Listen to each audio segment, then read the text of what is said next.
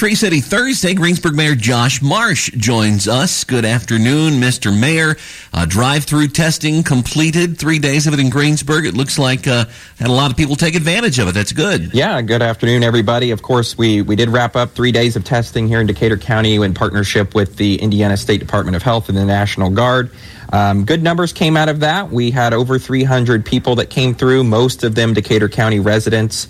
And, uh, you know, there were some stipulations on that. You had to be symptomatic. You had to uh, be sure that you were an emergency worker or, essential worker or somebody that lives with those or have an underlying health condition. But all those had to be symptomatic. So the good news is we had a lot of people get tested. The bad news is we have a lot of people that met those parameters of being symptomatic. Um, so I know that that was more tests than they did in Evansville, actually.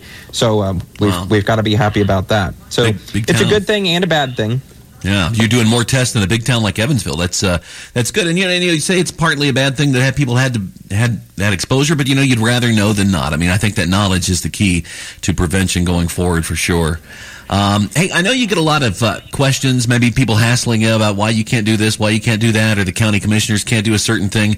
Uh, in Decatur County, they want a certain thing to be able to be open. Uh, there's no reason in the world you couldn't have this. Well, there is. You have to follow the state guidelines, right? Yeah, so that's been an interesting question that's been uh, posed a lot over the last couple weeks. Of course, um, lots of folks want to know why can't we open a barber shop or why can't we do this? Well, the state of Indiana has set out parameters for what they want to be closed, and it's the same way that the laws work in the sense that you cannot be less restrictive than what the federal government says. You can't be less restrictive than the state. So in this case, you know, if state says barbershops are closed, we can't open barbershops because we can be more restrictive. If they said barbershops could be open and we said we don't want barbershops to be open, we could close those, the commissioners could close those, and then I can't do anything less restrictive than the county. So that's uh, just a little bit of point of clarification, you know, and it's something that we're going to see, and we've been getting a lot more questions on recently because the weather's getting nicer. People want to go do something, they want to go out and shop somewhere or, or do something like that. And as much as I would love for us to get back in that habit, we are not out of the woods yet. Just because the weather's getting nicer doesn't mean that COVID 19 is going away or being less severe. So, just a kind of a policy reminder on that, that, you know, we, we do have a lot of pieces that we have to follow along with the state guidelines and, and things like that. And there's a new place on the web for uh, Decatur County uh, tracking of this disease, right? Yes, so our Decatur County EMA has established a dashboard for self-reporting um, of an illness that you have, um, and it's pretty simple. It's just a couple questions. We actually have a link to it on the City of Greensburg's website. And um, you can go on there, and it, again, it's not scientific. It is self-report, and there's just a couple questions. It is confidential information, so they will take care of it on there. But it's just a, another tool to help us facilitate the conversation, and it has a map that's involved. So be sure to go check that out again, and you can find it on the City of Greensburg's website. If you just scroll down a little bit under my bio there, there's a click here to visit the Decatur County COVID-19 dashboard link, and that'll take you right in. It is a data heavy website, so be sure you give it plenty of time to load. If you do not have good internet, it may take an insane amount of time to load. Um, just be patient with it. Okay. Well, good news yesterday in the form of a quarter million dollars uh, coming from the state for small businesses uh, in Decatur County, right? Yeah, so that was uh, very exciting. A couple weeks ago, my office, along with the Economic Development Corporation, applied for $250,000 from OCRA. They had moved some of their community block grants over into the ability COVID 19 response groups. And so we applied for the maximum of 250000 and we were awarded it.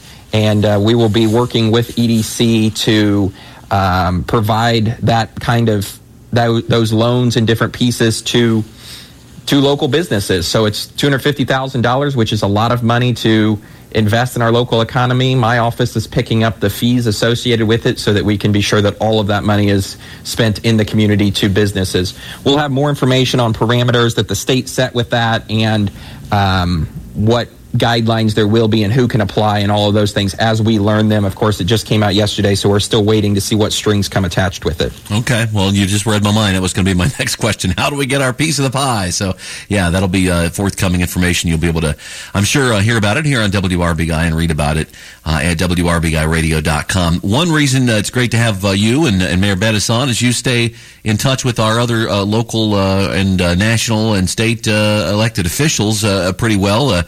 Senator Braun was on Monday with uh, with Mayor Bettice, and I know you've uh, recently spoken to State Representative Ziemke and uh, Congressman Pence, and, and have a couple of items to tell us about from from their offices, right? Yeah. So Representative Ziemke on our state level first. You know, she's a small business owner right there in Oldenburg, and she understands what impact this is having on the business community, and is continues to work on behalf of that. But another big piece of her uh, work at the State House has been on mental health and access to that in rural counties like ours. So uh, it's always a good opportunity to remind folks, you know, Indiana 211, simply dial 211, hit send, and you can be connected with some different resources that are available across the state. There's all kinds of things on there. So just give it a call, listen to the options, can help you connect with uh, mental health experts in, in different pieces. And then, of course, your insurance company may cover telemedicine or teletherapy, things like that. And it's uh, important to remember during this time, you know, maybe out of work or stuck at home and you need some help, be sure to reach out to somebody and, and talk, and, and that's a good resource mm-hmm. for it. And then um, I had a call with uh, Congressman for the 6th District, Greg Pence, today. He was talking with mayors across the state. I know Mayor Bettice was on that call as well, just sort of talking about what the plan is. He's out in Washington, D.C. today to vote on a refund, uh, you know, refunding of the payment protection or the paycheck protection program and some other things that amount to several billion dollars. So hopefully we will see some of that money um, get to those people that have already applied that didn't get in the first round. And then we also talked a little bit about what there may be in phase four of that act, which is geared towards municipalities and recovering uh, lost tax dollars. Of course, everybody knows that cities are, are funded via tax. Uh, property taxes, and and with the delay in payment on that, it could result in some pretty detrimental financial impacts on the cities because we do budget based on when our disbursement from the county would be. So those are just a couple things. We are in touch with them uh, fairly constantly and making sure that this region of Indiana is is remembered and, and taken care of. Greensburg Mayor Josh Marsh, our guest on Tuesdays and Thursdays at about this time. Anything else to share with us, uh, Mr. Mayor? I think that's it. Everybody have a good weekend. Enjoy the weather. Go outside, get some exercise. Just keep that social distance.